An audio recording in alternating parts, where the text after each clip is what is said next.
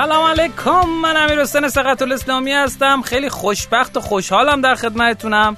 اینجا رادیو رشتینو قسمت 45 یا به عبارت دیگر فصل سوم قسمت 18 خیلی خوشحالیم که در خدمتتونیم. رادیو رشدینو در مورد رشد کسب و کاراست در مورد رشد شخصی صحبت می‌کنه. این قسمت از ما هفته اول آذر ماه منتشر خواهد شد. دوشنبه ها دوشنبه ها باید منتظر ما باشین. یه تغییراتی هم از این قسمت خواهیم کرد. اونم که یکم کوتاهتر میشه ولی سعی می‌کنیم هفتگی منتشرش بکنیم. ما دو تا مهمان عزیز داریم. آقای سید حامد موسوی که در مورد رشد شخصی صحبت می‌کنن و آقای مهدی دهبان که در مورد digital marketing می‌خوایم باشون گپ بزنیم. اسپانسر این قسمت از برنامه ما شرکت راتین هست. شرکت راتین بیش از ده ساله که سابقه داره در حوزه تبلیغات گوگلی و به وسیله این تجربیاتی که داشته یه متدی درست کرده که تو قسمت نوکوتینو با هم در موردش صحبت خواهیم کرد. بریم بیایم اخبار رو با هم بشنویم.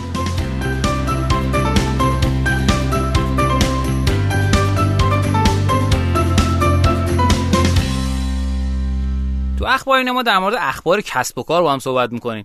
دو تا خبر دارم که می‌خوام خدمتتون عرض کنم. همطور که قول دادم لاغرترش کردم. خبر اول خبر خارجی اینه که شرکت بایت دنس مالک تیک تاک اولین گوشی هوشمند خودش معرفی کرد. من اولی توضیح بدم. اگه خاطرتون باشه توی چند قسمت گذشته در مورد این صحبت کردیم که یه اپی وجود داشت از قدیم که شاید خیلی به اون نام بشناسن به نام موزیکالی. که کاری که انجام می‌داد که همین چیزی که الان به نام تیک تاک الان معروفه اینه که شما یه تیک ویدیو دارید یه تیک ویدیو خودتون می‌گیرید یه تیک موسیقی هم هست این دوتا با هم مچ میشه و عملا یه جور چی میگم بهش؟ دابسمشه. یه جور دابسمش محسوب میشه. منتها یک سیل و یه خیلی زیادی از صوت داخلش وجود داره که شما می‌تونید از اونا استفاده کنید برای Dubsmash کردن. ایرانی ها هم جدیدا خیلی رفتن داخلش و فعالن و اینا. ByteDance رشد خیلی خوبی رو برای تیک تاک رقم زده و اگه خاطرتون باشه هم توی App Store اپل هم توی Google Play. چند quarter ه چند تا فصله که جزو سه تای اول رشد نسبه یعنی بیشترین نسبا رو گرفته. خب اومده الان در از اولین گوشی هوشمند خودش هم معرفی کرده. تو شایعات منتشر شده بود که آقا می‌خواد این کار رو انجام بده. حالا این شرکت از اولین گوشی هوشمندش به نام جیانگو پرو 3 رو نمایی کرد. این محصول حاصل همکاری بایدنس و یک تولید کننده تلفن همراه در چین به نام اسمارتیسان. هست. این گوشی قرار تحت برند اسمارتیسان روانده بازار بشه خیلی جالبه که خب این شرکت می‌تونه از این در از نرم افزاری که داره استفاده کنه برای اینکه بتونه این گوشی رو روانه بازار بکنه. خب خبر بعدی که می‌خوام خدمتتون عرض کنم اینه که کیف پول مشترک آپ و اسنپ رو اندازی شد. آپ و اسنپ روز یک شنبه 12 آبان 98 طی مراسمی از کیف پول مشترک خودشون رو نمایی کردن. خیلی جالب خدمتتون بگم اگه خاطرتون باشه قسمت قبلی یعنی قسمت 44 ما در مورد این صحبت کردیم که شرکت ایرانسل از شرکت هایی که روشون سرمایه گذاری کرده بود اومد نام برد و آمار رشدشون رو اعلام کرد و آب هم به عنوان یکی از این شرکت ها گفت که بیش از 40 میلیون تا نصب گرفته و خب اگر بخواین آمار دوباره بشنویم می‌تونیم تو قسمت قبل این رو بشنویم. اخبار اینو بنده تمام شد. بریم بیایم نکاتینو رو با هم بشنویم.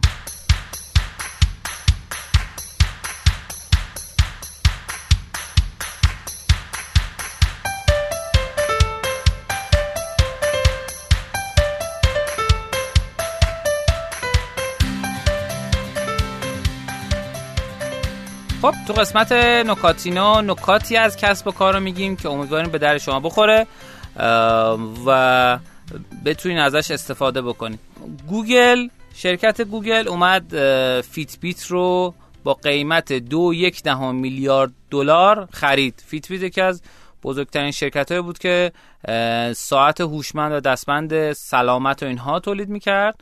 کمپانی گوگل طی اقدام فوری شرکت سلامتی محور Fitbit رو دو میلیارد خرید تا وضعیت گجت های پوشیدنی خودش سر و سامون بده. اهداف گوگل از این کار کاملا مشخصه و قرار تجربه کمپانی Fitbit در امور سلامتی و نمی‌دونم ساعت هوشمند و دستبند سلامت و اینا به کمک این کمپانی بیاد تا ساعت هوشمند مبتنی بر پلتفرم OS جانی دوباره بگیره. حالا داستانی که وجود داره اینه که خب از این بازار بزرگ دستبنده هوشمندم جا نمونه دیگه.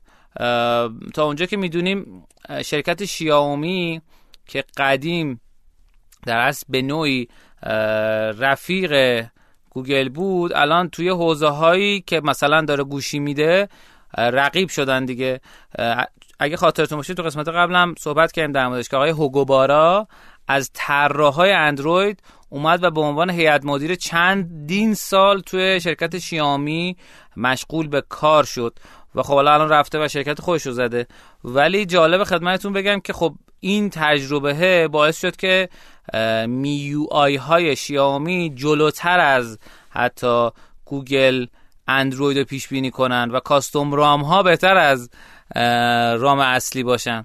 خب این اتفاق واسه این بود که بتونه سهمی از بازار دستبند سلامت رو بگیره. خیلی موقع این اتفاق میفته. یعنی دو شرکت که رقیبا وقتی توی business line می‌خوان با هم رقابت بکنن وقتی می‌بینن که نمی‌تونن رقابت بکنن و یا اون چیزایی که قبلا خریدن نتونسته بهشون کمک بکنه یه شرکت جدید که سهم بازار بهتری داره رو خریداری می‌کنن این دو میلیارد خیلی عدد بزرگیه. چون فیسبوک شما در نظر بگیرید که اینستاگرام خرید به قیمت یک و دو میلیارد. این دو یک دهم میلیارده و خب عدد عدد خیلی بزرگیه.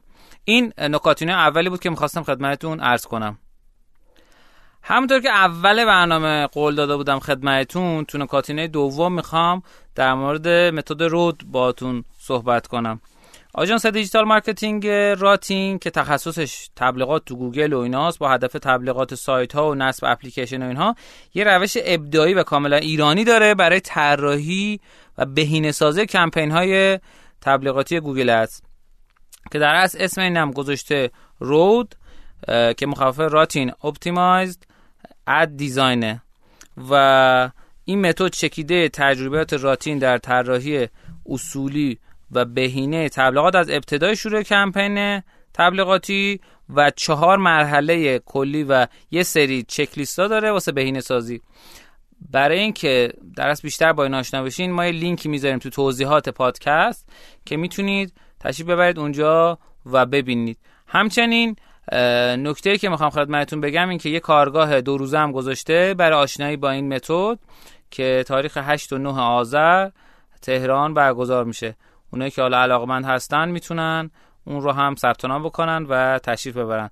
من نگاه کردم خیلی متد جالب و هیجان انگیزیه و پیشنهاد می‌کنم اونایی که گوگل ادز کار می‌کنن و یا دوست دارن که کار بکنن حتما به این متد نگاه کنن. یک مجموعه ای از بهینه سازی هایی که داخلش وبسایت هم هست بهینه سازی وبسایت هست بهینه سازی کمپین هست مراحل قدم به قدم هست. اونایی که هم می‌خوان آشنا بشن هم آشنا هستن حالا می‌خوان با روش ها و تجربه دیگران آشنا بشن پیشنهاد می‌کنم این رو ببینن و ازش لذت ببرن. خوشحالم که تا اینجا برنامه با ما همراه هستین. خوشحالم که کامنت های دلگرم کنندتون همینجور بر ما میاد و ما لذت می‌بریم از کامنتاتون و واقعا عشق می‌کنیم و هر کسی که در کامنت برای هر آدمی میفرسته من اسکرین شات می‌گیرم براش میفرستم و اون آدم دوباره انرژی می‌گیره و خوشحال میشه اینها. متشکرم ازتون. همونطور که چند قسمت گذشته خدمتتون عرض کردم هر مهمونی که خوشتون اومد باب دلتون بود حتما حتما به ما کامنت بذارین که ایشونو بازم دعوت کنیم. اگه به تعداد مشخصی که اون دفعه صحبت کردیم 6 تا کامنت هست برسه ما اون مهمون رو دوباره دعوت می‌کنیم و باهاش گپ می‌زنیم. پیشنهاد می‌کنم که ما رو تو شبکه های اجتماعی مختلف با آدرس رشتینو دنبال کنید. ما توی توییتر اینستاگرام و مسنجر تلگرام هستیم و بیشتر این محتواهایی که عرض می‌کنم خدمتتون رو توی طول رادیو در از توی کانال تلگرام منتشر می‌کنیم. بریم بیایم با هم آموزینا رو بشنویم. در خدمت آقای ستامد موسوی هستیم و بنده. بریم بیایم.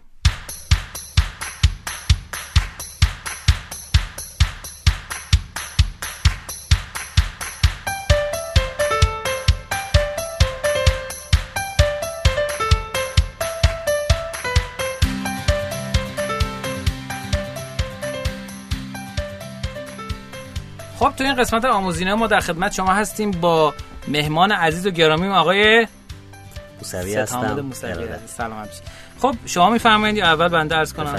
خواهش نه شما بگوید حالا که شما مهمونی شما بگو. سلامت باشید. عرض سلام دارم خدمت همه شنوندگان عزیز رادیو رشتینو و خیلی خوشحالم از اینکه برای بار سوم دعوت شدم به این مجموعه و باعث افتخار منه که در خدمت دوستان باشم.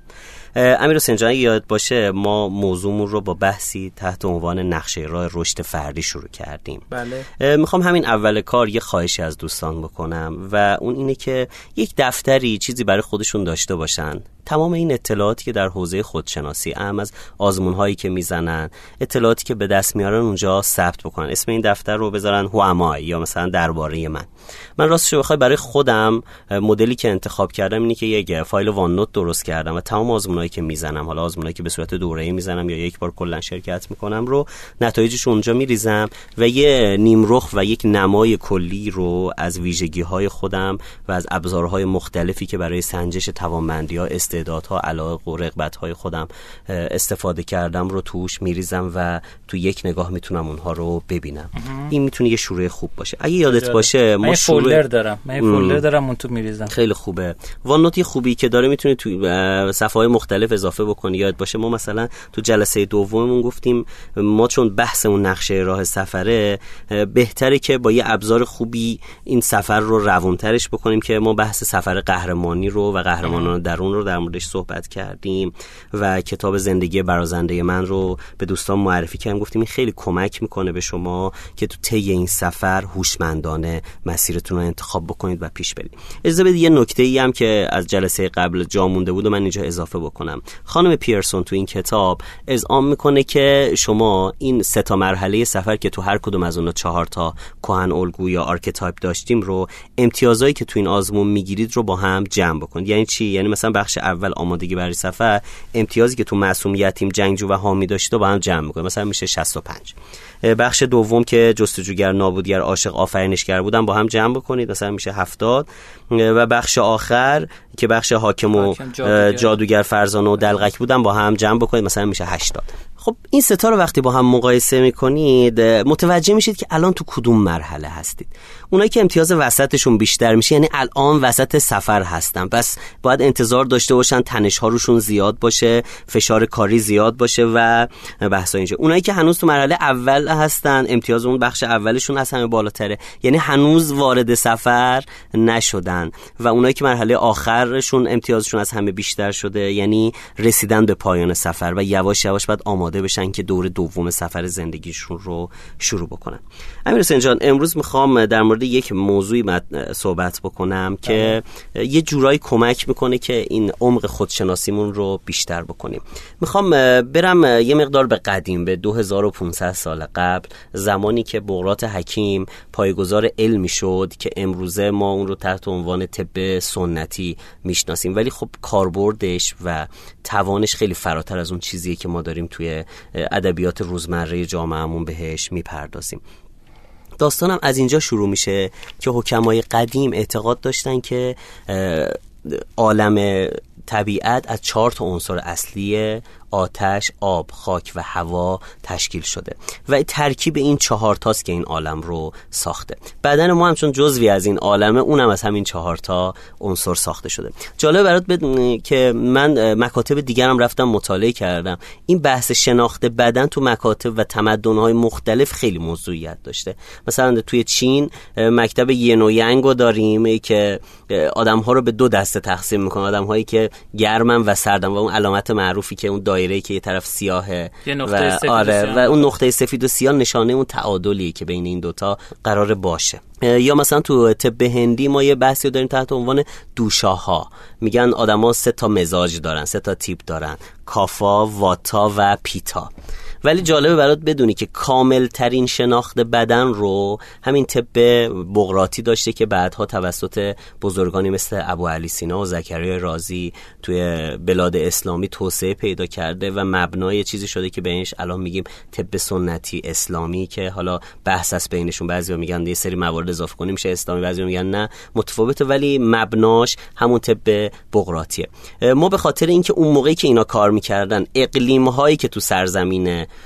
حالا ایران و اون جهان اسلامی که اون موقع بوده متنوع بوده. طبی که ما داریم از طب هندی کامل تره طب هندی سه تا مزاج بیشتر نداره. چرا؟ چون آب و هوای اونجا و اقلیم اونجا جور بوده که بیشتر از این سه تا رو دیگه نمی‌دیدن تو آدم ها نگاه بکنید تقریبا تیپ ها شبیه هم. ولی اینجا نگاه کنید جنوب ایران مرکز ایران سمت آذربایجان نگاه کنید خراسان نگاه کنید. یعنی تنوع این اقلیمی باعث شده که هر چهار تا عنصر خیلی بروز داشته باشن. لذا من طبق مطالعات زیادی که داشتم به این اعتقاد رسیدم که از بین اون مکاتب قدیمی مکتب طب سنتی ایرانی که حالا در ادامه شده ایرانی اسلامی جزو کامل ترین مکتب هایی که تو شناخت انسان ها اثر داشته. خب حالا چی داریم میگیم ما؟ ما می‌خوایم بگیم این ویژگی بدن که یک ویژگی ژنتیکیه که ما بهش به دنیا میایم با این ابزار بخوایم تحلیلش بکنیم می‌تونه یه سری اطلاعات به ما بده که یه ذره من خودم رو بهتر بشناسم. و این ویژگی ها با ما هستن تو مسیر زندگیمون. خیلی وقتا تو انتخابامون تو نحوه برخوردامون تو انتخاب شغلمون تو مسیر پیشرفتایی که می‌خوایم برای خودمون درست بکنیم اینا خیلی می‌تونن اثرگذار باشن. ولی متاسفانه الان تو جامعه فقط منشأ طبیشو دارن اینو بخور گرمیت می‌کنه سردت می‌کنه این سفراش بالاست اون یعنی بیشتر کاربرد درمانی پیدا کرده. ولی من امروز اصلا نمی‌خوام اون سمت برم. من می‌خوام در مورد کاربرد این ویژگی ها که هر کدوم از اینا تو وجود من اگه بروزش بیشتر باشه چه ویژگی ها و چه خصوصیت های شخصیتی رو تو من بروز میده که می‌تونه اثرگذار باشه تو انتخاب های من تو مسیر شغلی و کاری. خیلی آره. حالا اومدن این چهار تا عنصر رو با دو تا المان تعریف کردن که بتونن تفسیرش بکنم می‌خوام خواهش بکنم یه محور دو بودی تصور بکنید. محور عمودی رو بالاشو بگیرید گرم پایینشو بگیرید سرد. بس محور عمودی از سرد سرد شروع میشه تا گرم ادامه پیدا می‌کنه. محور افقی رو سمت راست رو بگیرید تر سمت چپ رو بگیرید خشک. ببینید بر اساس این چهار تا کلاستر ما داریم چهار تا بخش داریم که این چهار تا عنصر میرن اونجا میشینن. خب حالا می‌خوام از تو بپرسم که خیلی کار درسته. ببین اون بخشی که بالا گرمه و این طرفش تره ویژگیش به کدوم یکی از این چهار تا عنصر نزدیک تره سختترینش هم شروع کردم. گرم و تر. هوا. هوا میشه. تقلب کرد دوستان. گرم و تر نمادی از هواه. تقریبا سختترینش برای تفسیر کردن همین هواه. از من بپذیرید. اونا که دوست داشته باشم من منابع مطالعاتی میگم که چرا هوا گرمه؟ چرا هوا تره؟ حالا اینو از من داشته باشه سختترینش تفسیرش اینه. ولی بعدیا راحته. گرم و خشک نماد چیه تو این عناصر؟ گرم و خشک آتیش. آتیشه دیگه. هم گرمه هم خشکه. آره. حالا ارزم به حضورت که سرد و خشک چیه؟ همین الان با هم بگیم. خاک میگن خاک سرده. خاک پیشفرزش خشکه. ولی خب آب بریزی روش تر میشه خب؟ ولی پیشورزش خشکه. و در نهایت عنصر آبه که ویژگیش چیه؟ تر بودن و سرد بودن. همینجا یادی کنیم از ماهیایی که کف آب هستن و گیاهی وجود نداره بخورن. ماهی گوشت خورن هم دیگر می‌خورن. خب؟ بله. ارزم به حضورتون که دوستمون که گفته بود به قهقرا می‌بری همینه دیگه. خب. نه دو سه نفر دیگه اومدن تو کامنت گفتن نه اتفاقا خیلی هم خوب می‌بری. آره خب دوستان اجازه بدید هر کدوم از اینا رو ما یه اسمی بذاریم که این اسمیه که معروفه تو افواه عمومی و حالا چیزی که از قدیم برای ما رسیده. آتش و اسمشو می‌ذارن صفرا.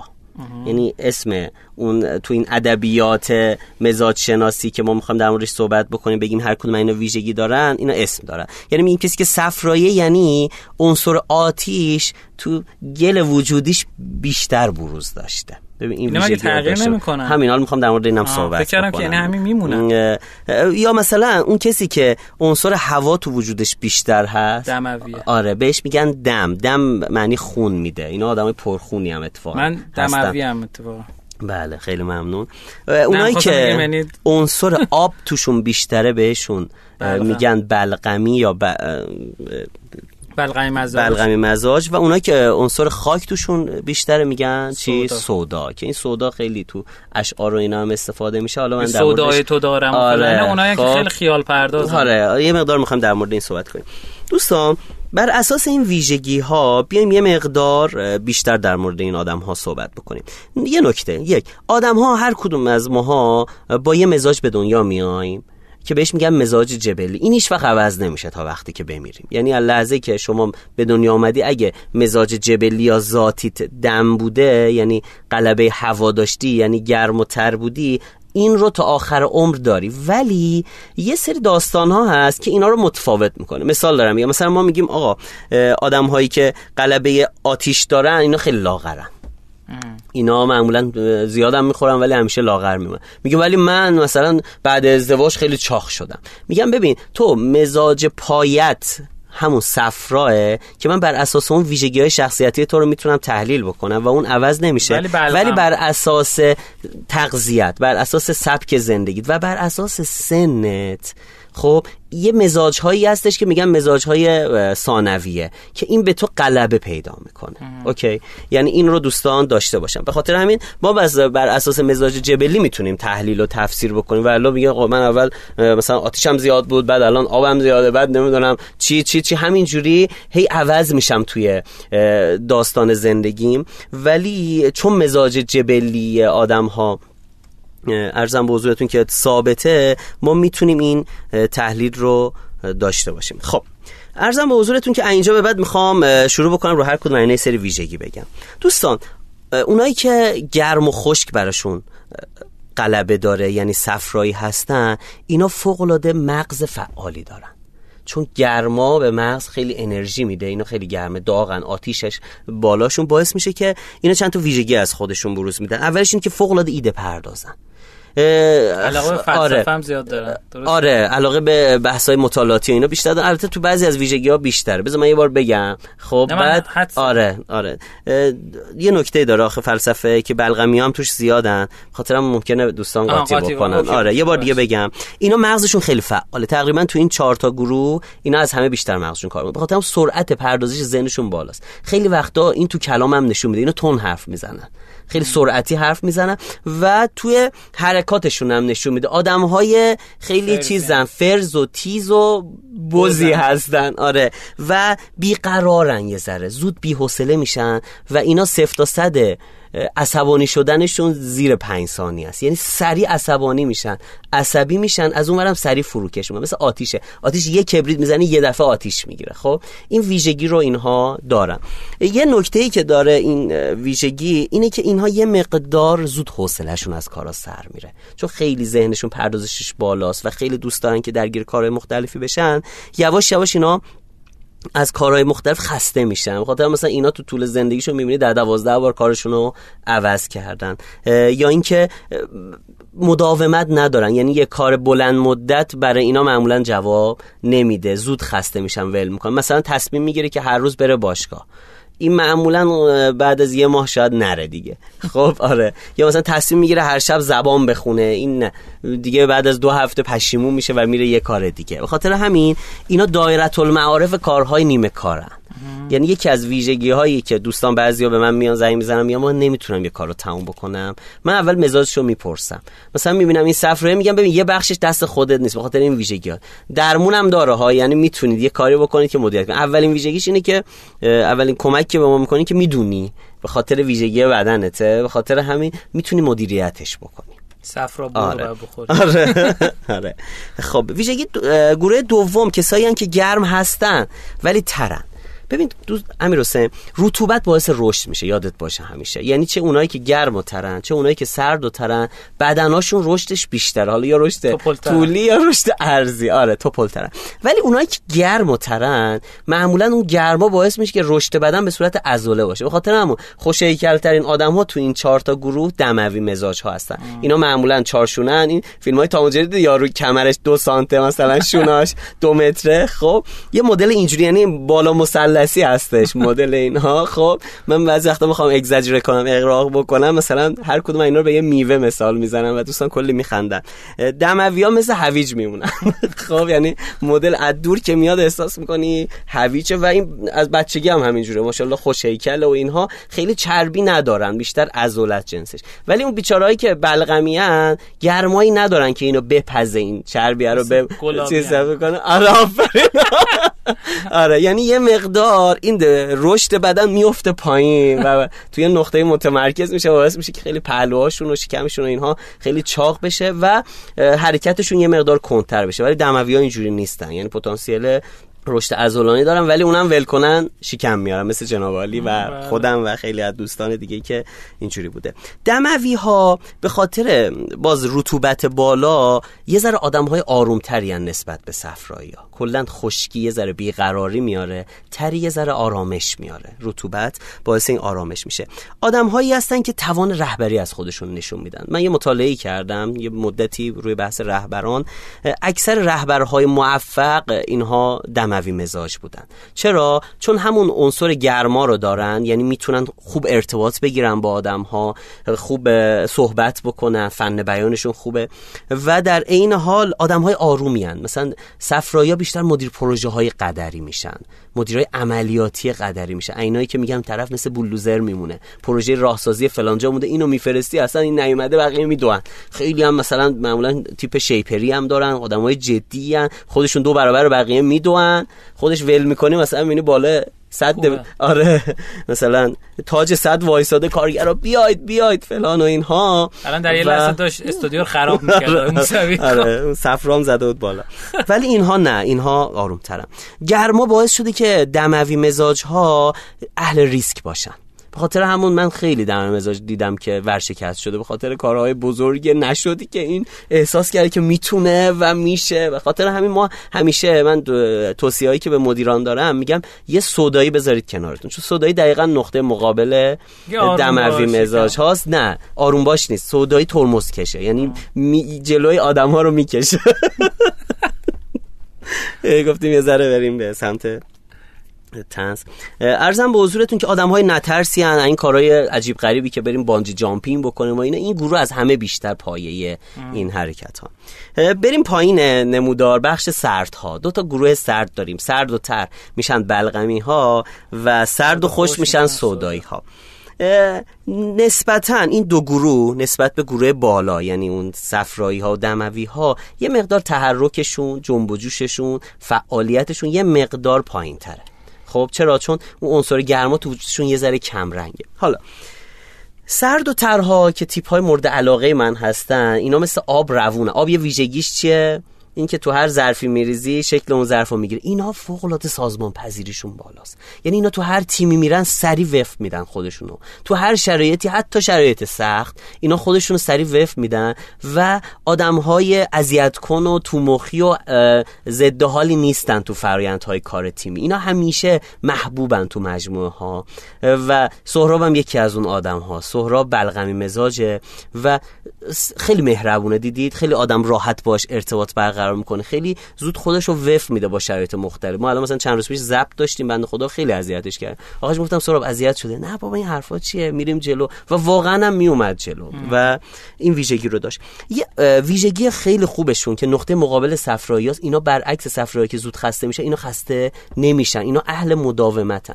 من باز یه کار میدانی تحقیقاتی انجام دادم. اکثر این مقالات پژوهشی.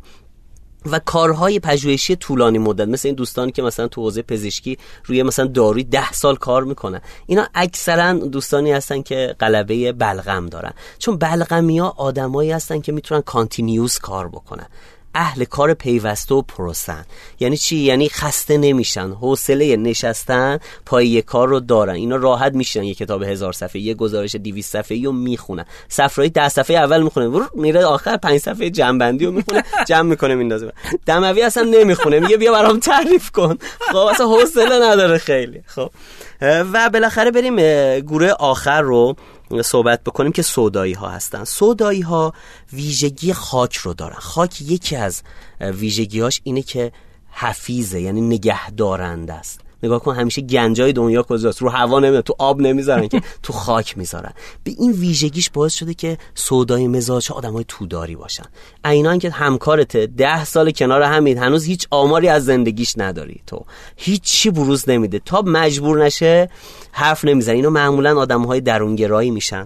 و این ویژگی باعث شده که یه مقدار وسواس هم پیدا بکنن. یعنی نه اینکه خیلی هیچی نمیگن بیشتر دارن آنالیز می‌کنن آدم ها رو و رفتارها رو و فوق العاده توجه به جزئیاتشون اینها بالاست و مو رو از ماس می‌کشن و برای بعضی از شغل ها فوق العاده مثل مثلا امور مالی. اینا کسایی هن که یه عدد آره آنالیزورا تحلیلگرهای سیستم اینا سودایی فوق العادن تو دنیا یه چیزی بهت بگم. معمولا من یه کتابی میخوندم در مورد روش عملکرد کاگبه این بحث مزاج اونا داشتن. می‌گفت اولین اولویتشون سودایی مزاج ها بودش که انتخاب می‌شدن. چرا اینا جو حرف نمی‌زنن زیر بار؟ فشار هم حرف نمی‌زنن. بکشیش حرف نمی‌زنه.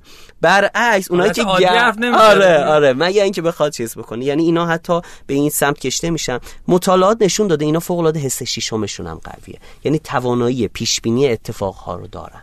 یعنی می‌تونن حدس بزنن که این اتفاق داره میشه. مثل اون ارزم به حضورتون که یتیمی که تو بخش قبل صحبت کردم تو گالیور بود من می‌دونم نمیشه. این سوداش زده بوده بالا. حالا دوستان ما گفتیم به هر کدوم از ما با یکی از این مزاج ها به دنیا میاییم و تا آخر داریم.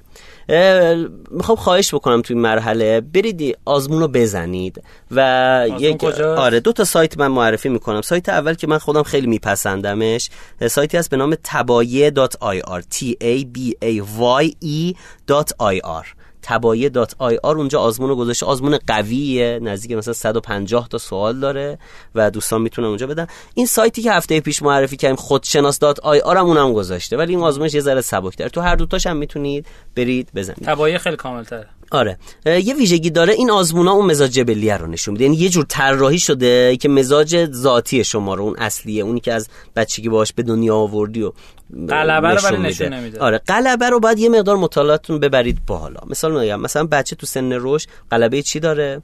دم داره. یعنی چی؟ زیاد میشه دیگه. شروع می‌کنه رشد کردن. آره بچه یه دفعه می‌بینی مثلا می‌بینی یک پارسال دیدیش امسال میاد خونتون ادیدن می‌بینی اوه مثلا از تو هم قد بلندتر شده. این قلبه دم داره. مثلا تو سن من و تو ما بیشتر الان قلبه صفرا داریم. یعنی بیشتر الان می‌بینیم من خیلی فعال شدیم اکتیو شدیم. یعنی بالای 20 خورده سالگی 30 سالگی تا نزدیک 40 40 خورده سالگی آدما خیلی می‌دونن. دنبال کار دنبال این ور دنبال اون ور رشد بکنن تو زندگی و اینها. بعد به سمت پیری که میریم این رطوبت ها میشه. مثلا حالا دکترم به من میگه دم قوی با قلبه سودا. آره یعنی چی؟ یعنی تو الان توی سنی هستی و بر اساس سبک زندگی یعنی تغذیت مدل خوابت و و و باعث شده که این سودای بدنت زیاد بشه. حالا یه نکته خوبی که طب قدیم داشت و من خیلی بهش جذب شدم. راست شوخه دو سالم رفتم خوندم. یعنی الان می‌تونم ویزیتت بکنم ولی نمی‌کنم. خب این بودش که طب, طب جامعه نگریه. همین ما این همه داریم در مورد تفکر سیستمی و مطالعات راسل ایکاف و این داستانا صحبت می‌کنیم. نمی‌دونم اثر مار کبرا و نمی‌دونم نفرین گنجشگاه و این که بابا آدم ها وقتی از نگاه بالا و به صورت کل نگران نگاه نمی‌کنن به پدیده ها باعث میشه که گم بزنن. یعنی ما میایم اتوبان امام علی می‌زنیم ترافیک درون بهتر بشه بدتر میشه. برای اینکه یه عاملی که میل به ماشین دار شدن و انداختن تو اتوبان رو رفتن رو ندیدیم. خاطرم هی بدتر و بدتر و بدتر میشه. این داستان در مورد طب قدیم بوده. طب قدیم طب جامع و کل نگره. یعنی انسان رو به صورت یه کل نگاه می‌کنه. نمیره فقط چشش رو نگاه بکنه نمیره فقط گوشش رو نگاه بکنه نمیره فقط قلبش رو نگاه بکنه. همه رو به صورت یه کل نگاه می‌کنه و با این ابزار باحال میاد آدم ها رو میسنجه. مثلا الان به تو میگه امیر حسین این که یه ذره بد اخلاق شدی یه ذره مثلا زود عصبانی میشی این ویژگی مثلا صفراییه. پس تو صفرای بدن رفته بالا. مثلا آب انار بخور صفراش بکنه مثلا آره یه چیزی بخور که مخالفش باشه اونو فروکش بکنه. خب حالا نمی‌خوایم وارد بحث مثال یعنی بشیم. یعنی آره. اون یه چیزی بر سودا آره. بر بلغم آره. بر آره. اینا همه دنبر نداریم اون دنباری که آره اینا به همین ترتیب می‌تونن عمل کنن جنبندی بکنم بحثم بله. رو اول بدونین که بدون درست متوجه شدم اول بدونین که اون در از چی میگن؟ مزاج. مزاج جبلیتون که باهش به دنیا اومدین چیه؟ خب تا بفهمین که چه خصوصیتایی به طور کل درونتون وجود, داره. داره. حالا ممکنه منصه زور گذاشته شده باشه یا نذاشته شده باشه. خب. بعد از اون برم یکم بیشتر مطالعه کنین خودتون می‌تونین بفهمین که چه قلبه هایی در شما به وجود اومده. آفرین. درست متوجه شدم؟ آفرین. یعنی ما با دونستن اون مزاج جبلی می‌دونیم که مسیری که می‌خوایم انتخاب بکنیم چقدر کمک می‌کنه. مثلا من می‌خوام یه پژوهشگر خیلی قوی بشم. پس باید بلغم تقویت بلغمم باید تقویت بشه. پس می‌تونم سبک زندگیم تغذیم و و و اینا رو ببرم با به سمتی که یه ذره اون رطوبت و اون سردی رو تو بدنم به وجود بیارم. ولی من یادم باشه من صفراییم صفرایی معمولا حوصله این کار نداره. بس بهتره تو مرحله انتخاب مسیری انتخاب بکنم که با اون مزاج ذاتیم نزدیکتر باشه آره. که بتونه به من مسیر زندگی اشتباه این مسیر آره کمک بکنه. خب؟ مثلا دارم میگم و من برم قلبه سودا دارم. ناخداگاه من آدم یه مقدار بدبینی هستم. یه مقدار برم توی واحد مثلا خدمات اجتماعی یا برم مثلا توزیع منابع انسانی. بابا اینا آره, آره. همه آدمای بیخودی هستن. بابا خب این پیش یا برم پلیس بشم. این کلا همه رو بد می‌بینم. می‌دونی؟ یعنی این نگاه باعث میشه در صورتی که مثلا پلیس برن مثلا چرا؟ واحد آره کاراگاه بشن. نه مثلا پلیس مثلا خدمات اجتماعی بره فقط بزنه مردم و اینجوری قشنگ نمیشه. یا مثلا منی که دموی مزاجم باید بدونم این ویژگی رهبریم بالاست. پس اگه بتونم این ویژگیمو تقویت بکنم می‌تونم در آینده تو جایگاه های مدیریت و رهبری. بله بله دموی هستید شما. حالا خیلی ویژگی هست باید باز آزمون رو بزنید که بهتر مشخص بکنه. خیلی ممنون. سلامت باشید مرسی ازت. من اتفاقا یکی از چیزایی که همیشه تو ذهنم بود همین بود. فکر می‌کردم که واقعا این مزاجات توی انتخاب شغل و رشد فردی هم خیلی تاثیر بله داره. این همیشه گوشه زنم بود الان که اومدی گفتی من گل از گلم شکفت و خلاصه فهمیدم که میشه. یه قسمتی یه آدم خفنی بیاد در این مورد مطالعه کنه بیاد تو رادیو روشن در صحبت کنه که این جا اگر نشنوین جای دیگه نمیشنوین. آره. این فرق ما با بقیه رادیو هست که بله. شما یه رفیق داشتی میگفتش که آقا کامنت گوشو می‌گفت آقا چیزایی که توی اینترنت هست و نه ما بخونین. خب چیزای جدید بگین حرفا جدید بزن با مهمونا بیشتر صحبت کنیم ما هم همین کارو می‌خوایم بکنیم دیگه. خب بنده می‌خوام در مورد مهندسی رشد مجتمع فنی تهران صحبت کنم.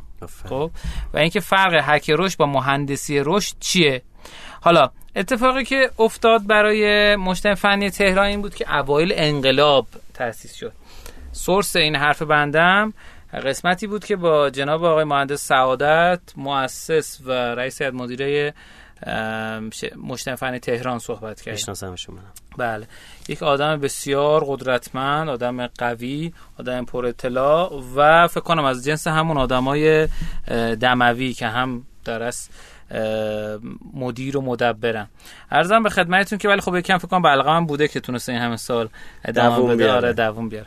حالا یه اتفاق بامزه که افتاد این بود که ایشون تعریف می‌کردن می‌گفتن که ما یک زمینی رو رفته بودیم گرفته بودیم سمت سعادت آباد. و اتفاقی که افتاد این بود که خب اونجا بیابون بود یعنی ساخت و ساز اونقدر نشده بود. و هر یه موشکی که می‌خورد تهران. هیچ کی دیگه نمیومد کلاس ما بشینه. ما یه پینگ پونگ گذاشته بودیم. برای اینکه بچه حوصلهشون سر نره معلم‌ها حوصلهشون سر نره میومدیم پایین پینگ پونگ بازی می‌کردیم خب؟ یعنی عملا این اتفاق خیلی جالبه اتفاقا این به نظر مدیریت بحران کرده بود این قضیه یعنی به جای که همه پاشن برن خونه بگیم بابا این به درد نمی‌خوره اینجا. سعی کرده بود آدما رو به رقابت بندازه و در اصل این حس نشاط رو درونشون به وجود بیاره. تا اینکه رفتن جلو کم کم مداومت کردن. من یه نکته بگم. بحث مهندسی رشد. با هک رشد فرقی داره. هک رشد برای زمانی هست که کسب و کار به PMF رسیده product market fit یا همخوانی محصول بازار. اون موقع شما تا زمانی که می‌خوای برسی در اصل به اون هک رشد واقعی به اون قسمتی که بتونی با هزینه کم با در زمان کم بتونی رشد زیادی داشته باشی اون هک رشد انجام میدی. اون موقع که همه شناختنت خب یه زمانی هستش که شما باید رشد رو کنترل کنی. یهو می‌بینی آقا یه چیزایی با هم داره رشد می‌کنه. شما نمی‌تونی کنترلش بکنی. منابع سازمانت از جنس نمی‌دونم منابع انسانی منابع مالی نمی‌تونه در از این رشد مجموعه رو دوام بیاره. ممکنه منفجر بشه از رشد زیاد خب؟ اینجایی که بحث گروس انجینیرینگ و مهندسی رشد پیش میاد. شاید خیلی کمتر در موردش شنیده باشید یا شاید هم اولین بار شنیدید اینو. ولی تو شرکت های بزرگ مهندسی رشد خیلی اهمیت داره. ببینید یه چیزی که وجود داره اینه که من مثلا این تجربه رو توی شرکت فدک داشتم. یعنی شرکت رشد یافته بود خیلی ها میشناختنش تبلیغ تلویزیونی داشت نمی‌دونم بیلبورد داشت موقعی. ولی اینکه کدوم بخشش باید بیشتر از همه رشد کنه؟ اون بخش فروشش هنوز به اون اندازه لازم رشد نکرده بود. سیستم مثلا نزدیک 2500 نفر پرسنل داشت. ولی فروشش هنوز انقدر کارآمد نبود که بتونه اون چیزی که می‌خواد و داخل سازمان کار کنه. مارجیناش مثلا پایین بود.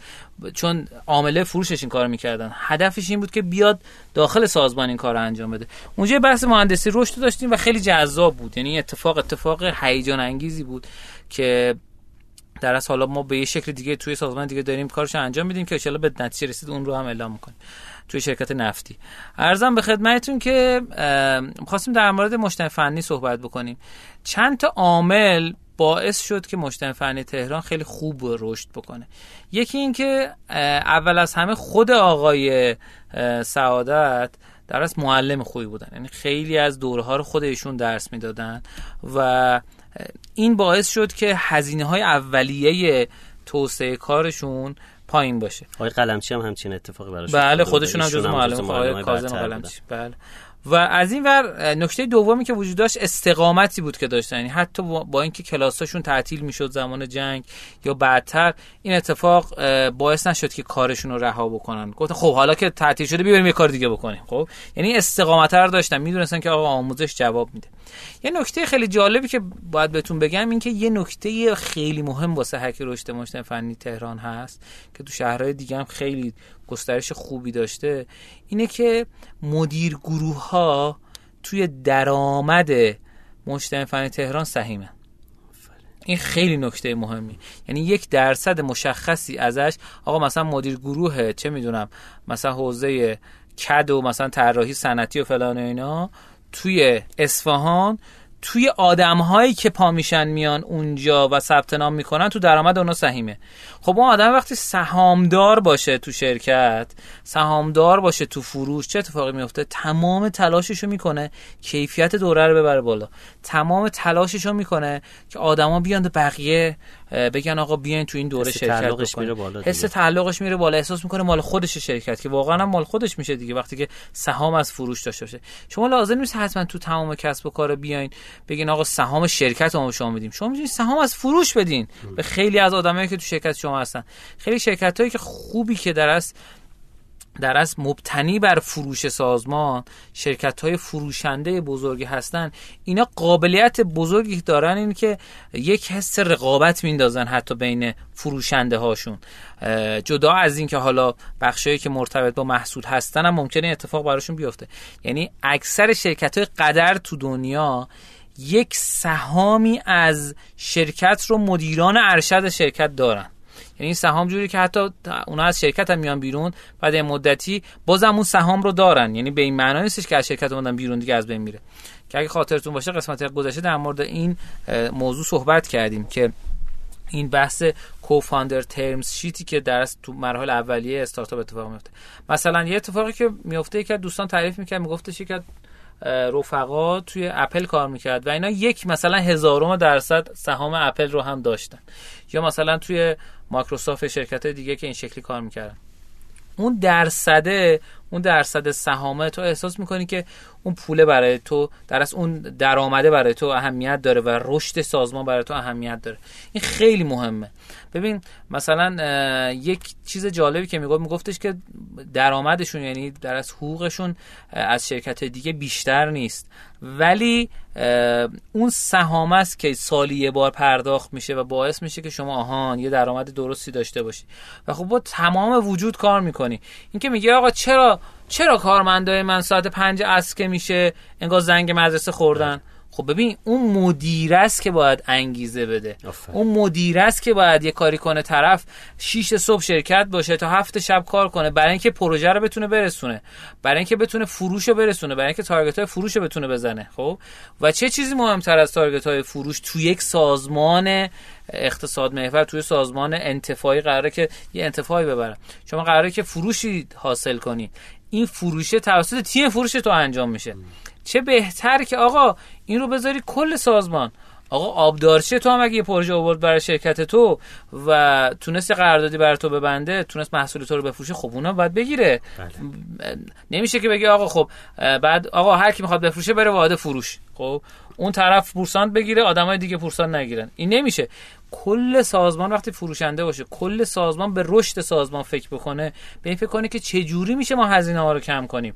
چه جوری میشه که ما بتونیم فروش سازمان رو ببریم بالا؟ موقع کل سازمان سازمان رشدنده سازمان بالغی میشه که به سمت رشد حرکت می‌کنه و دیرتر به افول می‌رسه. یه صحبتی که حالا وجود داره اینه که خیلی از سازمان ها بعد از بلوغ دچار افول میشن و اینجا هست باید با محصولات جدید با سرویس های جدید با کار جدید بتونی یه business plan جدیدی اضافه بکنه یه کار جدیدی اضافه بکنه که بتونه رشد بکنه و به شکوفایی برسه شرکت. خب این بخش آموزینای ما تمام شد. متشکرم از شما خیلی ممنون از شما. موسوی عزیز. متشکرم که تشریف آوردین. متشکرم از شما دوستان عزیز گرامی که تا اینجا برنامه با ما همراه بودین. بریم بیایم با هم مهمانینا رو در خدمت مهمان عزیزمون باشیم. آقای موسوی خوش خیلی ممنون از دوستان. خدا نگهدار. سلامت باشین مرسی از شما.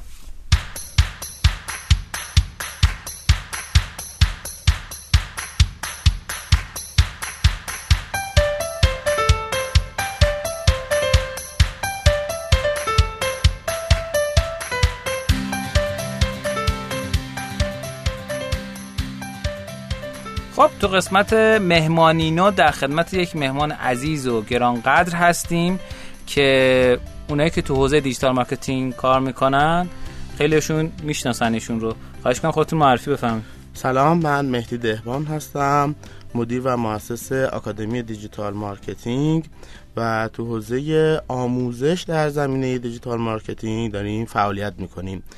حدود چهار سال هستش این کار رو انجام میدیم و خیلی از کسب و کارهایی که تو حوزه آفلاین و سنتی فعالیت می‌کردن با آموزه هایی که تو digital marketing یاد می‌گیرن تونستن کسب و کار خودشون رو رونق بدن تونستن یه digital transformation ی انجام بدن حالا وایسین وایسین نرین تو می‌خوام بگیم که این اتفاق آشنایمون هم از کجا شکل گرفت؟ بنده توی فدک تو بخش marketing که کمک های سعی کردم انجام بدم که اونجا با جناب دهبان آشنا شدم و این رفاقت و دوستی موند تا الان که از خدمت ایشون هم استفاده کنیم. عرضم به خدمتتون که داستانی که وجود داره اینه که هم شما کار اجرای marketing می‌کنید هم بحث آموزش marketing. خیلی از در از کسب و کارا میان سراغ شما به این شکل که مشاوره بگیرن ازتون برای اینکه آقا چجوری کسب و کار آفلاینشون رو تبدیل به آنلاین بکنن چگونه می‌تونن در از digital marketing استفاده کنن. یکم در مورد این با هم گپ بزنیم همون بحثی که خودتون شروع کردیم بیشتر در مورد اینکه چجوری واقعا میشه از digital marketing واسه کسب و کار آفلاین استفاده کرد. ببینین کسب و کار آفلاین به خاطر اینکه خود business شون شکل گرفته business رو دارن اگر یه نگاهی به بحث four P یا marketing mix بندازیم ما توی four P چهار تا P رو بهش اشاره می‌کنیم از بحث product مون price مون place مون و در نهایت promotion مون این چهار تا P اگر کنار همدیگه شکل بگیرن یک کسب و کار می‌تونه رونق بهتری داشته باشه و اینا باید با همدیگه بالانس باشن. موضوعی که وجود داره خیلی وقتا این بالانسه بین چهار تا P توی یک کسب و کار شکل نمی‌گیره. و مثلا یه شرکتی محصولاتش خوبه قیمت گذاریش نامناسبه محصولات و قیمت خوبه اما نحوه دلیور کردن یا توزیع در واقع مناسبی برای محصولشون رو در نظر نمی‌گیرن. یا در واقع بدتر از همه اینا محصولشون خوبه قیمت گذاری مناسبی دارن نه بالاست نه پایینه چون هر دوی اینا تو قیمت گذاری تاثیر منفی می‌ذاره. پلیسشون که در واقع معنی deliver کردن میده deliver کردن محصول به دست مشتری میده اون هم مناسبه اما آدما نمی‌شناسن این کسب و کار این business رو نمی‌شناسن. آدم هایی که باید به اندازه کافی از اون محصول و اون کسب و کار آشنا باشن آشنایی ندارن. promotion در واقع نحوه معرفی کردن اون کسب و کار یا اون برند و محصول برای مخاطبین هدف یا target audience های ما هستش. ما برای کسب و کارهایی که در حوزه آفلاین فعال هستن اون سه تا P اول رو با سعی و خطا با trial and error تجربه‌ای که داشتن به دست آوردن. ولی از قابلیت promotion می‌تونن در فضای آفلاین برای ورود به فضای دیجیتال استفاده بکنن و از این طریق رشد خوبی رو توی کسب و کارشون می‌بینن. یه مثال می‌تونیم بزنین از این اتفاقاتی که افتاده. حالا اگر موردی خودتون پیاده کردین که امکان بازگویی داره اینکه چه اتفاقاتی افتاده یا از حال شاگردا که در از بیس پرکتیسشون؟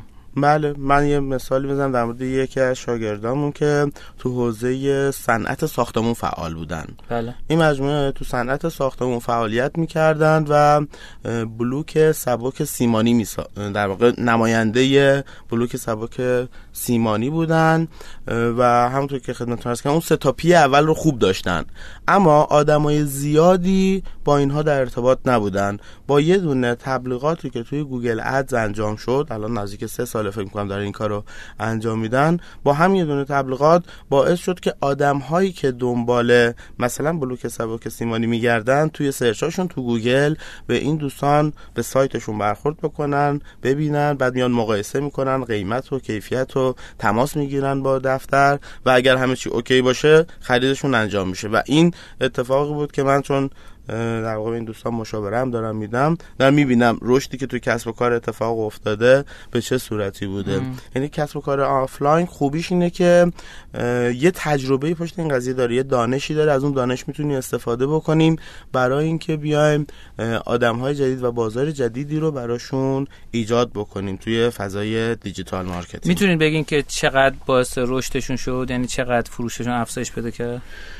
افزایش فروش رو من آمار ندارم ازش دقیق بخوام بهتون بگم. اما آن چیزی که مشهود هستش توی حالا همین شرکت اتفاقاتی که افتاد نیروهای جدیدی که گرفتن و حتی کسب و کار و استارتاپی رو بعد از اون قضیه تو صنعت ساختمون اومدن استارت زدن نشون می‌داد که در واقع داره بیزینس میچرخه براشون و داره کار می‌کنه فروش داره افزایش پیدا می‌کنه.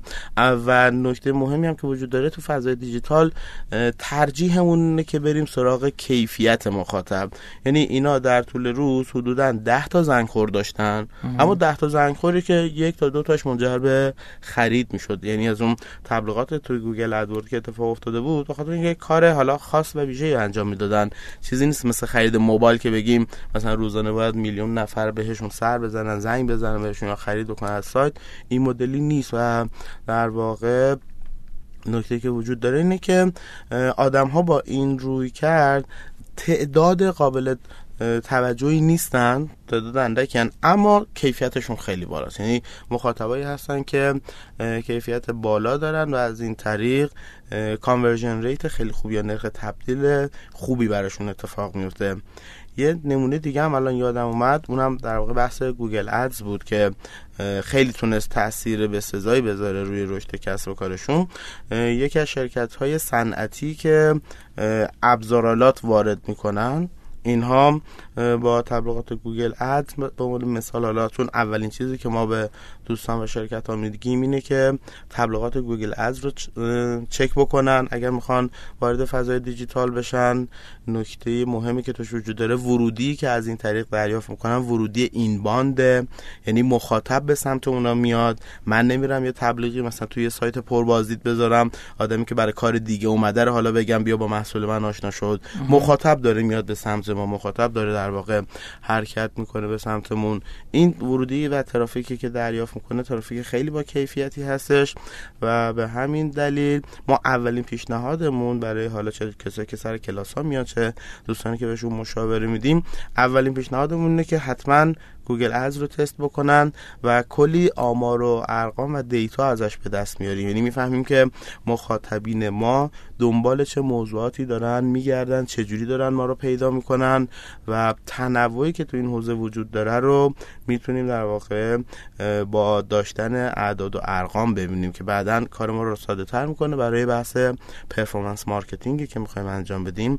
تا در واقع ورودی هم که داریم به سایتمون می‌کنیم حتی رو اونا هم بتونیم یه سری نظارت هایی داشته باشیم مخاطب با کیفیت رو فقط وارد سایتمون بکنیم. خیلی عالی. یکم در مورد همین performance marketing میفرمایید چون نکته هستش که دوستانی هستن که دارن در موردش کارگاه می‌ذارن و شروع کردن کار کردن و اینها. من یادم مسئول marketing اسبق ریحون محمد خدا اسمشو محمد اسم محمدش یادمه. ایشون هم مثلا به عنوان performance marketer ریحون فعالیت می‌کردن. اگه میشه یکم در مورد performance marketing بفرمایید که چیه چجوریه چجوری می‌تونن کسب و کار ازش استفاده کنن به درد چه کسب و کارهایی می‌خوره؟ ببینید performance marketing کلیاتش اینه که شما وقتی که دارین یک ورودی رو به سایتتون منتقل می‌کنین ترافیکی رو دارین acquire می‌کنین برای سایتتون توی اون در واقع کانال هایی که برای جذب مخاطب جدید به دست میارین اونجا آمار و ارقام رو ثبت بکنین. به عنوان مثال من رفتم هزار تا مخاطب امروز از جاهای مختلف از کانال های مختلف مثل SEO مثل Google Ad مثل social media email marketing دایرکت یا تبلیغات بنری وارد سایتم کردم. حالا از این مخاطب هایی که وارد سایت شدن همه مخاطبا کیفیت یکسانی ندارن. کیفیت هامون و کمیت هامون با همدیگه متفاوته. کم کمیت رو بر اساس اینکه خب عدد ورودیمون چه تعداد یوزر اومده می‌تونیم تشخیص بدیم. اما کیفیت رو حتما باید بنابر KPI یا اون شاخص کلیدی عمل کردی که برای ما مهم هستش. به عنوان مثال برای یک کسب و کار ممکنه فروش باشه این KPI ش برای یک کسب و کار دیگه ای که توی چرخه عمر بیزینس و محصولش خیلی رشد نکرده هنوز مرحله introduction هستش ممکنه ثبت نام تو سایت باشه. یعنی اشتباهی که خیلی از دوستان انجام میدن و فکر می‌کنن که همیشه باید KPI رو نقطه آخر در نظر بگیرن و خیلی وقتا تو این قضیه موفق نمیشن سر همین. وضعیت هستش. نکتهش اینه که شما باید در زمانهای مختلف KPI های متفاوتی رو برای کسب و کارتون در نظر بگیرین. درست. یه بحثی وجود داره به نام product life cycle که آشنا هستین احتمالا باهاش. ها بگین اتفاقا جالبه. پروداکت لایف سایکل در واقع میگه هر محصولی که می‌خواد توی یک کسب و کار معرفی بشه چهار تا stage و مرحله رو طی می‌کنه. مرحله اول مرحله معرفیه. مثلا ما چهار سال پیش تو آکادمی digital marketing کسی این اصطلاح رو نمیشناخت. من اگر می اومدم اون زمان دنبال این بودم که خب چقدر می‌تونم سود بکنم چقدر می‌تونم کلاس برگزار بکنم احتمالا موفق نمی شدم اومدم تنها کارهایی که انجام دادم اینه که کلمه digital marketing رو جا بندازیم. وبینار برگزار کردیم سمینار برگزار کردیم برج میلاد همایش گرفتیم برای این قضیه. و آدم ها رو سعی کردیم با این کلمه در واقع آشنا بکنیم اون زمان. حالا آمارا و ارقامش وجود داره توی سایت event که اون زمان تازه راه افتاده بود. اگر برید ببینید هیچ کسی تا قبل از این قضیه که ما این کلمه رو به عنوان اسم دورمون انتخاب بکنیم هیچ کسی از این کلمه استفاده نمی کرد و زمانی که بحث آموزش حالا digital marketing و بحثای این مدل اون زمان به اسم internet marketing بازاریابی اینترنتی بازاریابی در واقع آنلاین و این اسامی ازش یاد می‌شد. اون زمان در واقع business آکادمی در مرحله introduction بود. یعنی من باید معرفی می‌کردم که این علم وجود داره. این علم علمیه که در واقع آینده خواهد داشت و افراد باید با این کلمه آشنا می شدن پس تو فاز introduction من خیلی نمی‌تونم دنبال تعداد بالای کلاس باشم. خیلی نمی‌تونم دنبال سود زیاد از در واقع کسب و کارم بخوام باشم. تو هر business همین مدلیه. بعد از اینکه این اتفاق میفته وارد مرحله رشد میشیم. یعنی بعد از مرحله introduction مرحله رشد رو داریم. توی مرحله رشد رقبای زیادی میان در واقع شکل می‌گیرند شما باید سهم بازار داشته باشید توی این وضعیت. KPI تون عوض میشه. وقتی که وارد مرحله رشد میشین کیفیت KPI که انتخاب می‌کنیم عوض میشه و باید بر مبنای KPI جدیدمون ها رو تمام فعالیت رو انجام بدیم. بعد از مرحله رشد به مرحله بلوغ می‌رسیم. دیگه تو مرحله بلوغ خیلی ساده میشه گفتش که stable شدن business ها رقبایی که می‌خواستن باقی بمونن هستن بقیه رقبا از صحنه حذف میشن اونایی که خیلی الکی هستن حذف میشن. و اینجا جاییه که شما می‌تونید KPI تون رو مجددا عوض کنید. مثلا از بحث market share یا سهم بازار KPI تون رو بذارین روی میزان سودی که می‌تونید به دست بیاری یعنی هر کس با کار حداقل دو تا مرحله که هر کدوم ممکنه یکی دو سال سه سال یا پنج سال طول بکشه رو باید پشت سر بذاره تا بعدا دنبال این باشه که من حالا از این کسب و کار می‌خوام سود بکنم می‌خوام برداشت بکنم می‌خوام در واقع یه چیزی برای خودم نگه دارم. اونجا شما باید به فکر ماکسیموم کردن مارجینتون باشید. اونم نه با گران فروشی نه با اینکه قیمتتون باید چیکار بکنید؟ معمولا اینطوری میگن که توی marketing وقتی شما تعداد مشتریتون میره بالا وقتی که شما از یه لولی بیشتر میشین قدرت چانه زنیتون توی زنجیره تامین افزایش پیدا می‌کنه. یعنی اگر اون زنجیره تامین رو بیاین در نظر بگیرین شما به, محص... به کسانی که پایین تر از شما هستن و از شما خرید می‌کنن نباید فشار بیارید. باید به بالا سریاتون فشار بیارید. مواد اولیه ارزون تر باید بخرید. محصولاتی که می‌خواین تهیه بکنید چون تعداد مشتریتون رفته بالاتر می‌تونید در واقع مدت دار اونا رو خریداری بکنید. یعنی توی فاز بلوغ یا میچریتی که به انگلیسی میگن. اونجا شما باید به این فکر بکنید که من چجوری می‌تونم مارجینم یا اون حاشیه سودم رو افزایش بدم و عمده این روش ها بر اساس کم کردن هزینه است نه بالا بردن قیمت محصول نهاییمون. و آخرین مرحله هم که هیچ کسب و کاری دوست نداره توش بیفته مرحله افول یا decline هستش که توی در واقع تفکرات جدید paradigm های جدید میگن که اونجا شما باید یک business جدید یک محصول جدید باید رونمایی بکنید تا مجددا بتونید به مخاطبای قبلیتون در واقع محصولاتی رو محصولات جدیدی رو بتونید بفروشید. من یه مثال خیلی ساده بزنم که شاید دوستان الان راحت درکش بکنن. بله. مثلا ده سال دوازده سال پیش شاید هم یه ذره بیشتر مؤسساتی بودن تو حوزه MBA خیلی کار می‌کردن. خیلی رو بورس بود. یعنی از مرحله اینترو شروع شد. بعد مثلا یه سالهایی اومد توی مرحله رشدش. هر جایی تو هر کوچه خیابونی می‌دیدی مؤسسه ام بی ای می‌دیدین اونجا.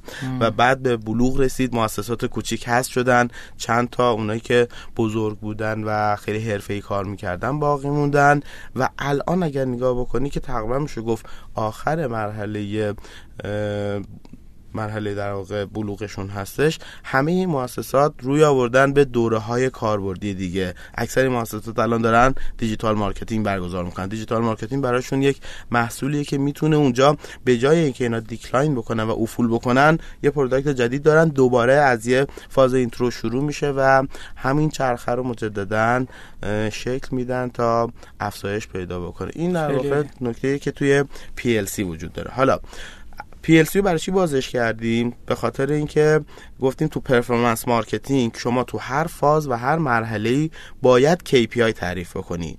من اگر می‌خوام توی کسب و کارم موفق باشم می‌خوام با کمترین هزینه بیشترین feedback رو به دست بیارم باید توی مراحل درست کسب و کارم KPI های مختلفی رو تعیین کنم. و من صاحب کسب و کار می‌دونم که الان وضعیتم توی چه نقطه ای از اون PLC قرار گرفته یا business life cycle BLC قرار گرفته و با دونستن اینها میام KPI یا اون در واقع شاخص کلیدی عمل کرد رو مشخص می‌کنم و متناسب با اون قضیه روی کانال هایی سرمایه گذاری می‌کنم. کانال هایی رو بیشتر روش تمرکز می‌کنم که اون کانال ها بتونن در واقع به من بیشترین فیدبک رو از نظر اون KPI تحویل بدن اونها رو در دلیور بکنن به همون اونها رو تقویتشون می‌کنیم. کانال هایی که می‌بینیم وضعیت خیلی خوبی نداشتن اونها رو بودجهشون رو کم می‌کنیم تا اینکه یک تعادل در واقع برنده رو بتونیم برای خودمون ایجاد بکنیم. متشکر از شما که لطف کردین و اینقدر کامل و جامع توضیح دادین. واقعا بیان آقای دهقان فوق العاده است. متشکر ازتون. متشکر از شما دوستان عزیز گرامی که تا اینجا برنامه با ما همراه بودین. مرسی از شما که دعوت ما رو قبول کردین. قسمتی که شنیدید فصل سوم قسمت 18 هم از رادیو رشتینا بود. اپیزود در از قسمت 45 از ابتدا. و پیشنهاد می‌کنم که اگر دوست دارین دوباره در خدمت مهمانان این قسمت از برنامه باشیم تو کامنت ها بفرمایید و تا ما دوستان رو دوباره دعوت بکنیم.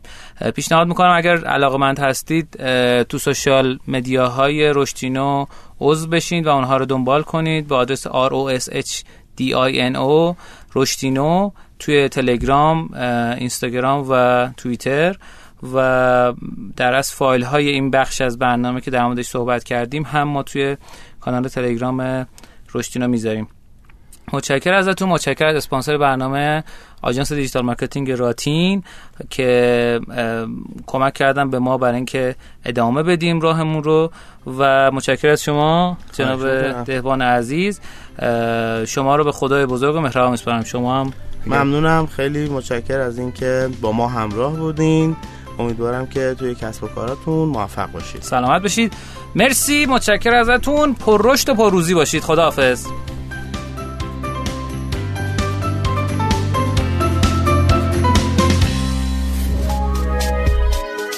شنوتو سرویس اشتراک گذاری فایل های صوتی www.shenoto.com